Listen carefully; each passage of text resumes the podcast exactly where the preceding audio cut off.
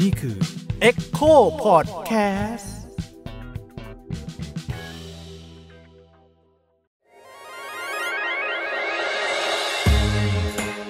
เซ็กเอ็ดคุยเรื่องเพศแบบมิดด้าม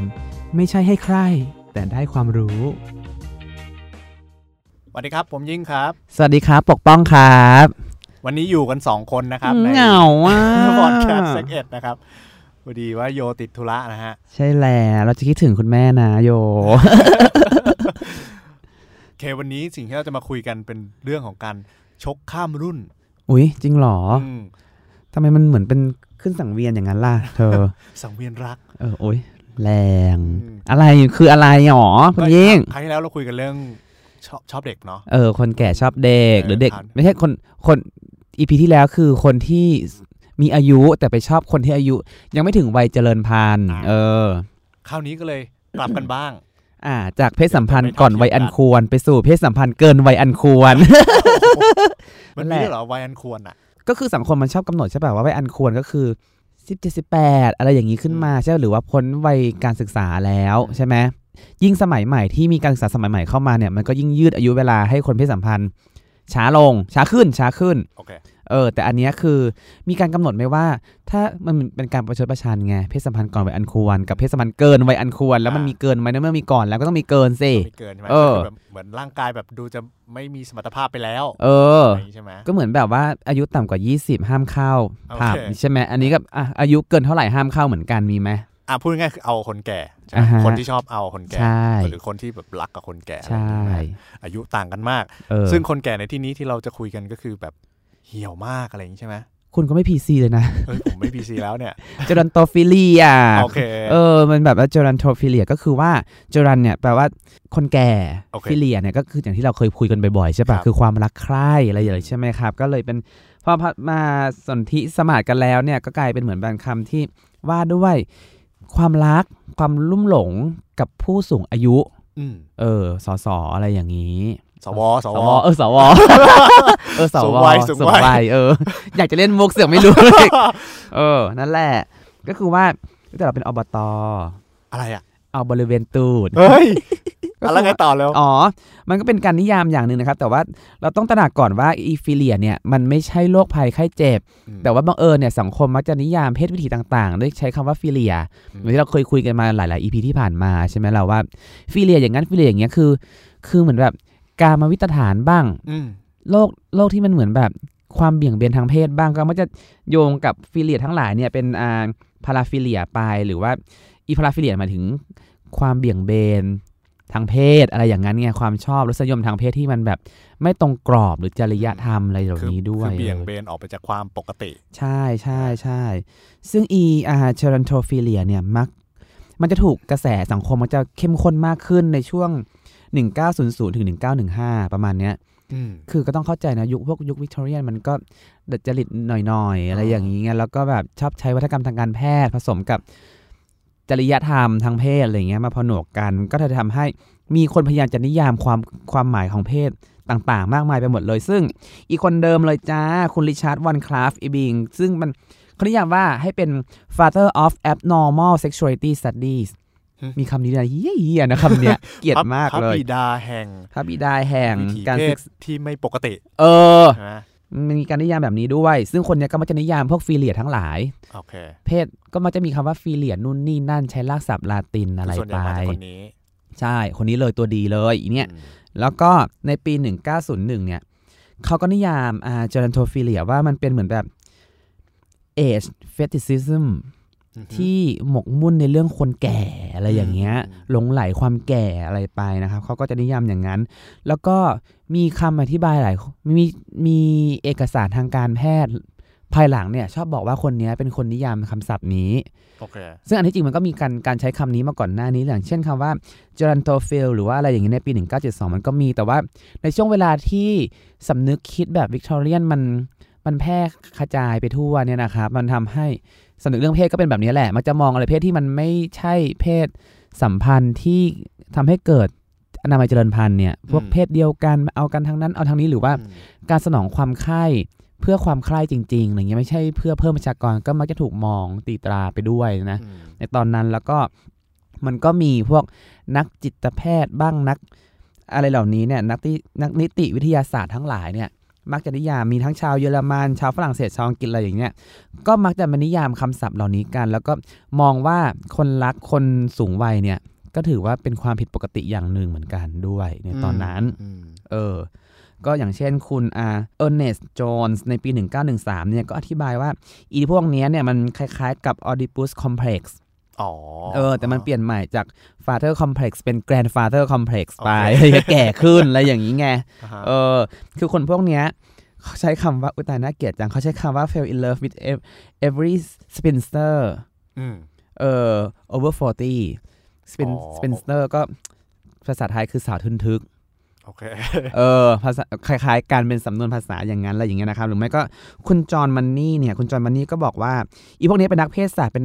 เซ็กซ์โลจีเป็นพวกนิติศาสตร์วิทยาศาสตร์จิตแพทย์ทั้งหลายเนี่ย ก็พยายามจะนิยามเพราะว่า เป็นภาวะของผู้ใหญ่อายุน้อย ที่ชอบไปมีเพศสัมพันธ์ หรือจินตนาการกับคู่นอนของตัวเอง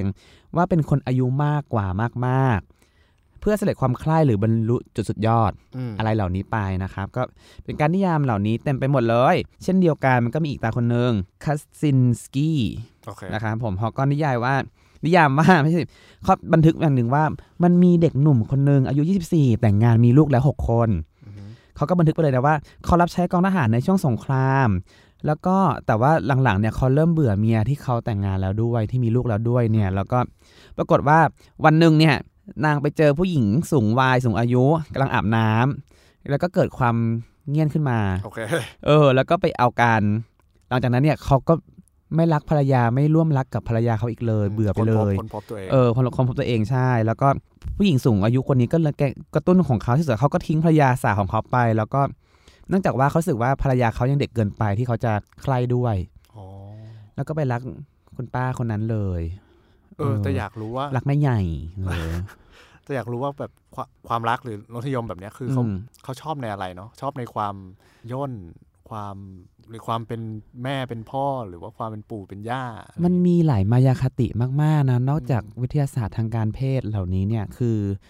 คือสมัยนั้นน่ะมันก็ดูใจร้ายที่มักจะมองแบบว่า มองว่ามันเป็นเหมือนแบบความเป็นไปทางเพศหรืออะไรไปใช่ไหม อ่า แล้วก็มองแบบพยายามจะนิยามต่างๆ นู่นนี่นั่นเต็มไปหมดเลย มันก็มีคติอย่างเช่นแบบอีคนอีคนที่ไปรัก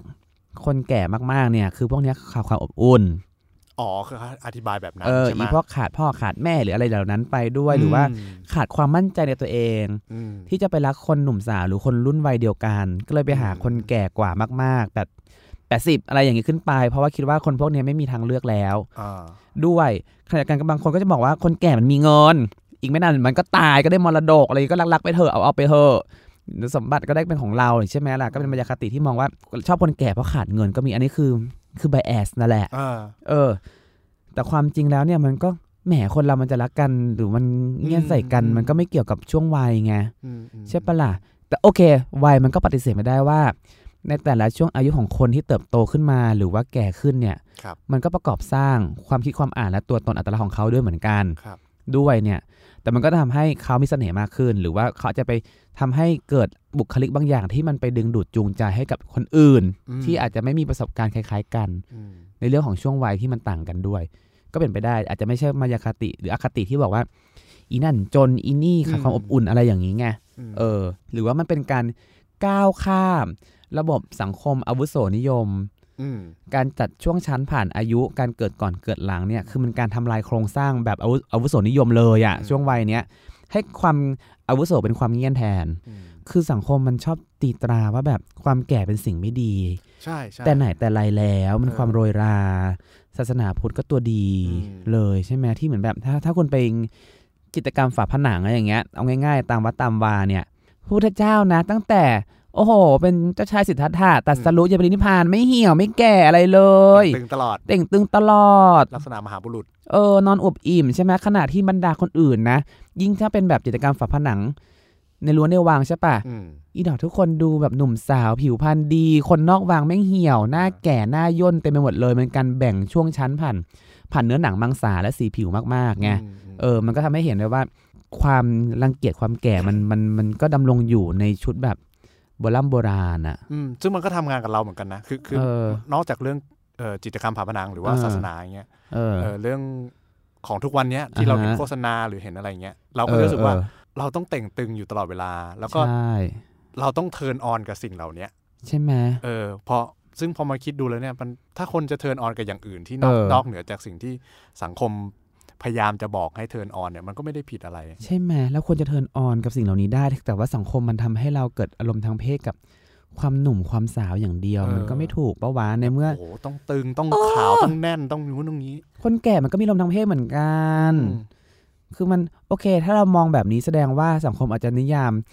วัยก็เกินวัยเจริญพันธุ์ไง อืม คือเหมือนแบบอ่ะถ้าคุณหมดประจำเดือนแล้ว คุณหมอยงอกแล้ว คุณแข่งช้าแล้ว คุณก็ไม่ควรมีเพศสัมพันธ์อย่างนั้นหรอกคุณก็กลายเป็นเหมือนแบบ จากคฤหัสถ์กลายเป็นแบบว่าอุ้ยสัญญาสีไปไปนู่นไปนี่เข้าปงเข้าป่าบำเพ็ญพรตไปเล เข้ายวัด อย่างเงี้ยเหรอ เออคนแก่ก็ต้องเข้าวัด เออ ะไรเงี้ย เราก็คิดว่ามันคงเป็นโครงสร้างทางสังคมบางอย่างที่ประกอบสร้างให้ความใคร่ของมนุษย์เนี่ยมันมันเอจิส อืม ด้วย อืม โดยที่เราอาจจะไม่รู้ตัวใช่ไหมแล้วทันทีที่ จริงจริง เขามีความรักความใคร่ขึ้นมาเนี่ย ที่มันต่างช่วงวัยอย่างเงี้ยคือเออเราต้องเข้าใจก่อนว่าอิจรันโทฟิเลียเนี่ย มันไม่ใช่คนแก่รักกันเองนะ อ่ะเป็นเป็น เออ มันเป็นความ ความต่าง ต่างของช่วงวัยด้วยที่แบบคนหนุ่มคนสาวไปรักกับคนแก่มาก อืมอืม ซึ่งอาจไม่เกี่ยวข้องว่ามันจะเป็นเพศใดก็ตาม เป็นเพศชายชายหญิงหญิงห ครั รื บ อชายหญิงเลยใช่ไหม ครับ มันก็รักกันได้หมดแหละแต่ว่ามันคือความต่างของช่วงวัย อืม คนแก่อาจจะรักกันเองก็ใช่ มันอาจจะเข้าอกเข้าใจซึ่งกันและกันไปพบรักกันระหว่าง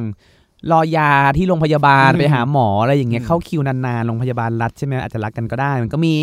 เอ โอ้ย อ มีเยอะแยะ มันก็จะไม่มีการมองว่าเพศสัมพันธ์กับคนแก่กับเด็กที่มันต่างกันมากๆเนี่ยเป็นการล่อลวง หมายถึงเด็กหลอกผู้ใหญ่ เด็ก หลอกคนแก่ อาจจะเป็นทั้งแบบเด็กหลอกผู้ใหญ่แล้วเด็กหลอกคนแก่เองหรือคนแก่ไปหลอกลวงล่อลวงเด็กขึ้นมาเองอะไรอย่างเงี้ยซึ่งมันก็จะพบได้ตามปะตามเช่น อีพวกครอบครัวที่แบบว่าพ่อแม่แก่เฒ่าแล้วก็ไม่สามารถไม่มีเวลาดูแล แล้วไปให้ไปจ้างพยาบาลมาดูแล และเกิด อืม ความรักซึ่งกันและกัน ระหว่างพยาบาลกับคนแก่คนเฒ่าอย่างเงี้ย มันก็จะทำให้มองว่าอิงต้องมีใครสักคนหนึ่งที่มันล่อลวงกันแน่ๆเลย หรือว่าอีนี่ ดูเป็นไปไม่ได้ไง เออจับหวังมรดกอะไรเหล่านี้เนี่ย อืม แต่ว่าด้วยความที่เขาอยู่ใกล้ชิดการอาบน้ำเนื้อตัวให้การเห็นเนื้อตัวร่างกายกันขนาดนั้นแนบชิดใกล้ชิดแล้วก็ปฏิบัติเอาใจ ม อย่างนั้นน่ะ อืม อาจจะเป็นอาชีพของเขาด้วยหน้าที่ของเขาด้วย แต่ว่ามันก็ทำให้เกิดความผูกพันกัน อืม มันก็มันก็มีเกิดมันก็เกิดขึ้นหลายบ้านนะ อืม ซึ่งมันก็นำไปสู่หนังของของบรูซลาบรูซได้ดูเปล่าเธอ ชื่อเรื่องเดียวกันเลยจ e รันโทฟิเลีย คือนางเป็นเป็นเป็นผู้กำกับใช่ป่ะ แล้วก็ทำหนังนางทำหนังแบบไม่กระแสหลักอะไรอย่างเงี้ยเขาชอบวิพากษ์สังคม ชอบวิพากษ์พวกแบบว่าด้วยแบบว่าเซ็กชวลทาบูทั้งหลาย พูดถึงเรื่องผิวสีบ้างเรื่องเกย์เรื่องผู้ชายผู้หญิงขายตัวอะไรเหล่านั้นไป เพราะว่านางเป็นนางเป็น queer movement ด้วยในในยุค 80 ด้วยอะไรอย่างเงี้ยเป็นทั้งช่างภาพศิลปินนักเขียนนักทำหนัง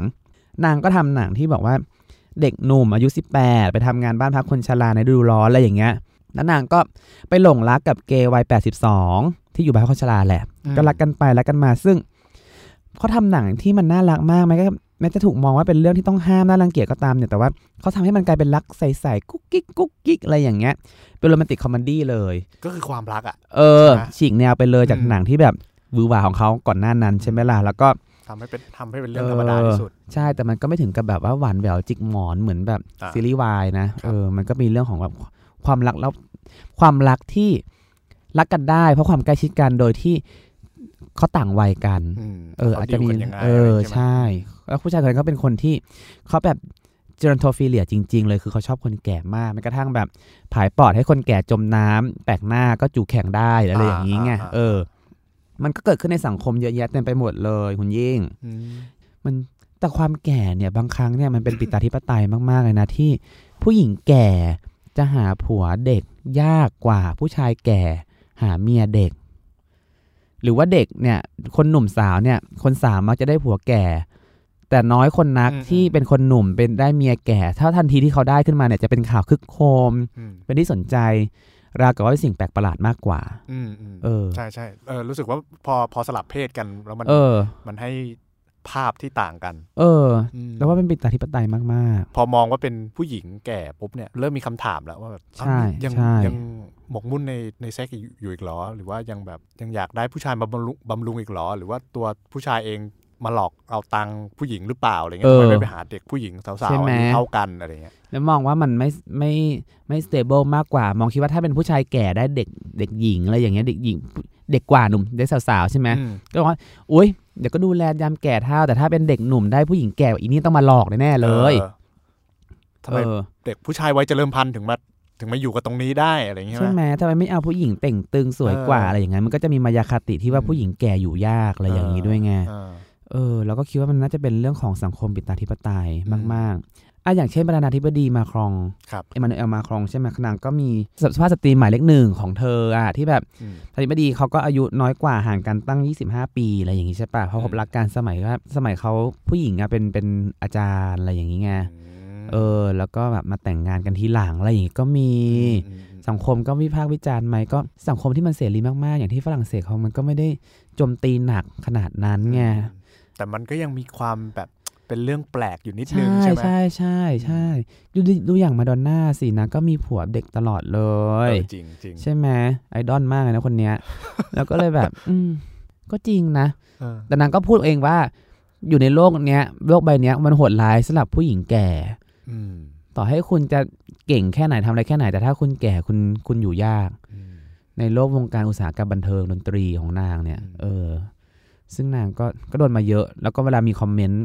MV ใหม่หรือคอนเสิร์ตก็จะมองว่า มันจะพูดถึงความแก่ของนางมากว่า แกลงเยอะมากเลยอะไรย่าง เออ งี้ยไหม เต้นได้แค่ไหน ไหวไหม ไหวไหมเนี่ย อะไรอย่างเงี้ย เออ โอ้ ผู้ชาย ตายละ ไม่มีนะ ผู้ชายยังเป็นแบบล็อกสตาร์ก็ล็อกสตาร์อยู่มันยังข้ามยุง โอ้ อ ยั ยู่ ง เท่อยู่เล เท่อะไร ย อย่างเงี้ย เออ คือไม่มีใครมานั่งถามว่าหัวเข่าเป็นไงใช่ไหม เอ อ มันน่า ผู้ชายอะ ทุกคนถามถึงมันน่าเรื่องหัวข่าวจ จริ ริ งเหรง อ ๆแต่อีอีนักร้องวงควีนต่อให้มึงหน้าเหี่ยวจนแป้งไม่เกาะหนังหน้าแล้วเนี่ย คุณก็ยังเป็นล็อกสตาร์อยู่เลยอะไรอย่างนี้ไง เออ อันนี้ก็ไม่พีซีนะที่พูดอย่างเงี้ ย เออใช่ อ่ะไม่รู้ก็แค่เปรียบเทียบนะอย่าว่ากันนะ จะว่าไปนะ จากที่เราโตมาถึง 30 กันแล้วเนี่ย สมัยก่อนเด็กๆอ่ะสาคือแก่มากสำหรับพวกเราแล้ว ใช่ นะ ใช่ใช่ใช่ อีกคำว่าเพลง 30 ยังแจ๋วเนี่ยคือมันเป็นการล้อ ล้อผู้หญิงแก่อ่ะ เออ ล้อผู้หญิงที่แบบ30 แล้วคือแก่แล้ว ยัง นะ ไม่ มึ มี ง ผัว อะไร นี่ เงี้ย คือแบบว่าโดนล้ออะไรอย่างงี้ ใช่ ใช่ ไห ไห ม ม ตอนนี้คือทุกคนก็แต่งงานกัน 30 ขึ้นไปกันแล้วปะวะ เออ เราไม่จำคือแบบแหมก็ต้องมีเวลา explore วิถีเพศของเราเอง ใช่ ใช่ไหมล่ะ ผู้หญิง กว่าจะ สาม แต่ สิงบงาน ยังโสดมันก็ไม่ได้แปลกอะไรนะ ใช่ไหม เออ แต่กลายเป็นว่ายุคนั้นมันแปลกว่ะ อืม เอ มัน อ ขายไม่ออกอะไรเงี้ย มัน เออ มีคำเรียกแบบนั้น แบบคำว่าอะไรวะห้าสิบกะลัดสี่สิบกะลัดอะไรอย่างเงี้ย อ่า อีพวกแบบหนังอาสมัยก่อนอะ อีหนังอาสมัยก่อนมันชอบตั้งชื่ออย่างนี้เนาะเออเดี๋ยวนี้ก็เฉยๆปะวะ ดูเซ็กแอนด์ซิตี้ดิ ก็ อืม อายุปูนนั้นแล้วอะเซมินตาโจน เออ ก็ยังหาความสุขกับเซ็กอยู่ เออ ใช่ไหมมันก็แปลกนะ เออจะพูดอย่างนั้นไปมันก็เป็นกระดุมพีอะเนาะ ใช่ แล้วก็ไม่รู้ว่าอีกช่วงกลุ่มอาชีพหนึ่งหรือว่าสถานะทางเศรษฐกิจอีกรูปแบบหนึ่งเนี่ยมันมันมีเงื่อนไขอย่างอีกอย่างอื่นหรือเปล่าวะ ถูกถูกคือถ้าจะมองในในฐานเศรษฐกิจแล้วมันก็ ใช่ไหม อืมมันก็ไม่ใช่ทุกคนที่สามารถทำได้แบบนี้ การเข้าถึงเทคโนโลยีทางการแพทย์ ครับ ใช่ไหมแต่ว่าอีวัฒกรรมทางการแพทย์เองแหละที่เป็นคนที่มากำหนดอายุเชิงกรามของของมนุษย์อีกทีหนึ่งว่า อืม ถึงวัยไหนแล้วควรจะมีเพศสัมพันธ์หรือไม่ควรจะมี อืม ด้วยนี่คือปัญหามาก ๆ ที่เราต้องเราต้องพึ่งเทคโนโลยีทางการแพทย์ด้วยขณะเดียวกันก็อยู่ภายใต้กรอบของวัฒกรรมทางการแพทย์อีกทีหนึ่ง ใช่ไม่เพราะว่า เออ เทคโนโลยีทางการแพทย์ก็เป็นตัวยืนชี้นำให้เรารู้สึกว่าเรายังต้องต้องไปรีแพร์ยังต้องไปแบบ เออ ไป ว่ะ ทำเออไปทำ ใช่ ให้ตัวเองแบบยังแต่งตึงหรือยังมีศักยภาพได้เต็มที่อยู่เหมือน ไป เดิม ร้อยไหมฉีดโบ เออ เอาเข้าตัวเลยกู เปล่า เออ ไปเมโซอย่า เพ ง ราะเรา นี้ เพราะเราก็หนีความแก่กันหมดไง นั่นแหละก็ประมาณนี้คุณยิ่งที่เราเข้าใจว่าจอรันโทฟิเลียมัน มันมีอะไรประกอบสร้างหลายอย่าง ขณะเดียวกันเนี่ยความรักของมันก็ มันอาจจะไม่เกี่ยวกับช่วงวัยโดยที่ไม่ต้องมานั่งนิยามคำศัพท์ว่า คนมันจะรักกันมึงจะไปเสือกนิยามเขาทำไมไม่เข้าใจ อืมเหมือนจัดหมวดหมู่ความผิดปกติอะ ใช่ ใช่ไหมว่าแบบเอ้ยเราไม่สามารถเข้าใจนี้จัดหมวดหมู่ซะหน่อย เออ ทำไมคนเราถึงชอบกับคนแก่ คนเราถึงชอบแบบเด็กได้อะไรอย่างงี้ใช่ไหม เออ จริง ๆ ที่อย่างซีซั่นเนี้ยที่เราทำกันนะ อ่าฮะ คือคือเราเราสโคบมาเรื่องฟิเลียซะเยอะเนาะ ใช่ แต่พอมาคุยกันเรื่อยๆ พอมาถึงตอนเนี้ยที่มันจะท้ายๆซีซั่นแล้วเนี่ย อ่ะฮะเอาจะท้ายแล้วเหรอ จะท้ายแล้ว คิ ไม่ ดถึง แต่ว่า เธอ ที แย่ เลย ทีนี้พอมามาดูจริงๆแล้วรู้สึกว่าฟิเลียเนี่ยมันถูกมันเซตมาเหมือนจะเป็นปัญหามากกว่า จะเป็นทำให้เราทำความเข้าใจอะไร อ๋อเออใช่ เหมือนเหมือนจะไม่ได้ช่วยให้เราทำความเข้าใจความหลากหลายขนาดนั้นจริง ๆอะ่ะแต่เหมือนมันเป็นการแบบไปกดอะไรบางอย่าง ไปตีความ หรือไปนิยามความหมายบางอย่างที่มันเป็นเรื่องของแบบคนนอกนิยามคนอื่นอะ่ะ เอออีเวนทั้งที่แบบว่าฟิเลียมันแปลว่าความรักความใคร่แล้วก็ อีกการนิยามคำศัพท์ขึ้นมาเนี่ยมันมันจะทำให้เรา อาจจะได้เห็นอะไรที่มันหลากหลายมากขึ้นแต่กลับกลายเป็นว่าเป็นนิยามว่าแบบอีห่ามันเป็นโรคภัย เป็น เป็นความวิปริต ออ ผิดเพศ ป็นโค บ้างอะไร เป็นเ บ้าง แปลกอะไรอย่างงี้ใช่ไหม คือมันเป็นการเอาโดนว่าแบบเป็นเบี่ยงเบนทางเพศบ้างเงี้ยมันเป็นการนิยามเอาศิลธรรมทางเพศ อ่ากั กับวัฒกรรมทางการแพทย์มาผนวกรวมกัน อันเนี้ยมันดีขึ้นหน่อยตรงที่หลังทศวรรษ 1980 เนี่ยเขาเริ่มไม่แคร์แล้วแบบเออมึงจะฟีก็ใช่ฟีเลียคือฟีเลียคือความรักก็คือรักกันแบบนี้เรื่องของกูอะไรอย่างเงี้ยหรือแบบก้าวข้ามชุดวัฒกรรมทางการแพทย์ที่มานิยามตั้งแต่ต้น 1900 อะไรอย่างเงี้ย อืม เออ ก็ถือว่ามีวิวัฒนาการที่ดีขึ้น เพราะฉะนั้นเนี่ยเราก็แก่ลงแล้วนะ ถ้าเด็กๆจะมาจีบเราก็ ก็ได้นะ ขายของ อย่า ขอก ลัว ถ่าย อย่า อินได้ กลัว ไหม ความ อะ แก่ เออ ของคน อย่า อื่ กลัวน ความแก่เลย อย่ารู้ กลัวความแก่ของกลัวความแก่ของคนอื่นไป อย่าไปกลัวของเรา อะไรเนี่ย ขอทายอินเลย เนาะคือคือแทนที่เราจะเข้าใจฟิเลียในในฐานะที่แบบเป็นความหลากหลาย เออ เออกับถูกไปนิยามว่ามันเป็นโรคภัยหรือมันเป็นความผิดปกติ มันทำให้เราแทนที่เราจะอยู่ในโลกที่แบบว่าเห็นความหลากหลายเนี่ย อ่าฮะ เท่ากันอะ เออ ว่าแบบอ๋อเออ มันมีคนที่ชอบสเปคแบบนั้นสเปคสเปคแบบนี้ เออ ชอบแบบนั้นแบบนี้ ใช่ แต่มันก็เห็นความแบบทลายกรอบบางอย่างนะ อย่างเช่นแบบอะชนโทฟิเลีย มันกลายเป็นเรื่องของคนหนุ่ม คนสาวที่ อืม ไปชอบคนแก่ คือการมีอำนาจในการตัดสินใจของเขาเอง อืม ใช่ไหมที่เขาจะหลงรักแล้วก็เลือกที่จะรักใคร อืม ขณะเดียวกันเนี่ยอีเปโดฟิเลียเนี่ยที่เราคุยกันเมื่ออีพีที่แล้วเนี่ยมันกลายเหมือนจะกลายเป็นการแบบภัยสังคมของการถูกล่อลวงของผู้ใหญ่ไปล่อลวงเด็กอะไรอย่างเงี้ย มันก็มันมีความแตกต่างกันในเรื่องของโครงสร้างระบบอุปถัมภ์โครงสร้างอาวุโสนิยมหลาย ๆ อย่าง อืม ด้วยประกอบสร้างขึ้นมาของของฟิเลียทั้งสองอย่างที่มันแตกต่างกันมากเนี่ย อืม อืม มันไม่ใช่แค่สลับวัยว่าใครรักใคร หรือว่า อืม ใครไปเงี้ยนใครใส่ใคร อ่า ใครใครใช่ไหมแต่ว่ามันกลายเป็นเรื่องของการทลายกรอบบางอย่างของโครงสร้างสังคมเหมือนกัน อย่างเช่นแบบการทลายอาวุโสนิยม หรือว่า อืม การมองว่าคนอายุมากไม่จำเป็นต้องอุปถัมภ์คนอายุน้อยด้วย อืม เออ หรือว่าความแก่ความเหี่ยวย่นหรือว่าความความขาวของหมอยเนี่ย มันก็คือความงาม ความอีโรติกบางอย่างที่ที่ทลายกรอบโครงสร้างเดิมๆที่มีอยู่ เออ ว่าแก่แล้วเหี่ยวแล้ว คล้อยแล้วเนี่ย ก็อีโรติกได้ เอออ ไม่ว่าส่วนหนึ่งที่ทำพอดแคสต์เซ็กเอ็ดเนี่ย อ่ะฮะ คืออันนึงคือผมรู้สึกว่าเรื่องเพศเนี่ยเป็นเรื่องที่ไม่ว่าใครจะแบบว่าหัวก้าวหน้าอะไรขนาดไหนอะ่ะมันก็จะมีแง่มุมที่อนุรักษ์นิยมอยู่เสม อ เธอว่าฉันเหรอ นึกออกไหมคือ เออ หมายถึงว่าแบบมันเป็นปราการที่ที่ยากจะทลายอะ่ะในการทำความเข้าใจสังคมมนุษย์ที่สุดอะ่ะถ้าจะเข้าใจของความหลากหลายที่สุดอะ่ะ อ่าฮะใช่ ถูกไหม แต่ว่าอย่างไรก็ตามเนี่ยรสนิยมทางเพศเพศวิถีเนี่ยมันก็เป็นสิ่งประกอบสร้างใช่ปะ อืม ที่เรากว่าจะเทิร์นออนกับสิ่งใดหรือกับใครได้เนี่ย มันก็มีการปรับมีมันมีการหล่อหลอมของเราอีกมาอีกทีนึงอ่ะ คือ ประ คื ส อบกามันไม่ รณ์ ได้ ชีวิตอ่ะ ใช่คือมันไม่ใช่ปัจจัยภายในร้อยเปอร์เซ็นต์ ใช่ ทลายกล่อมไปเรื่อยๆครับสร้างความเข้าใจใหม่ๆไปเรื่อยๆนะครับแล้วพบกันใหม่กับพอดแคสต์เซ็กเอ็ดสำหรับวันนี้สวัสดีครับ สวัสดีครับ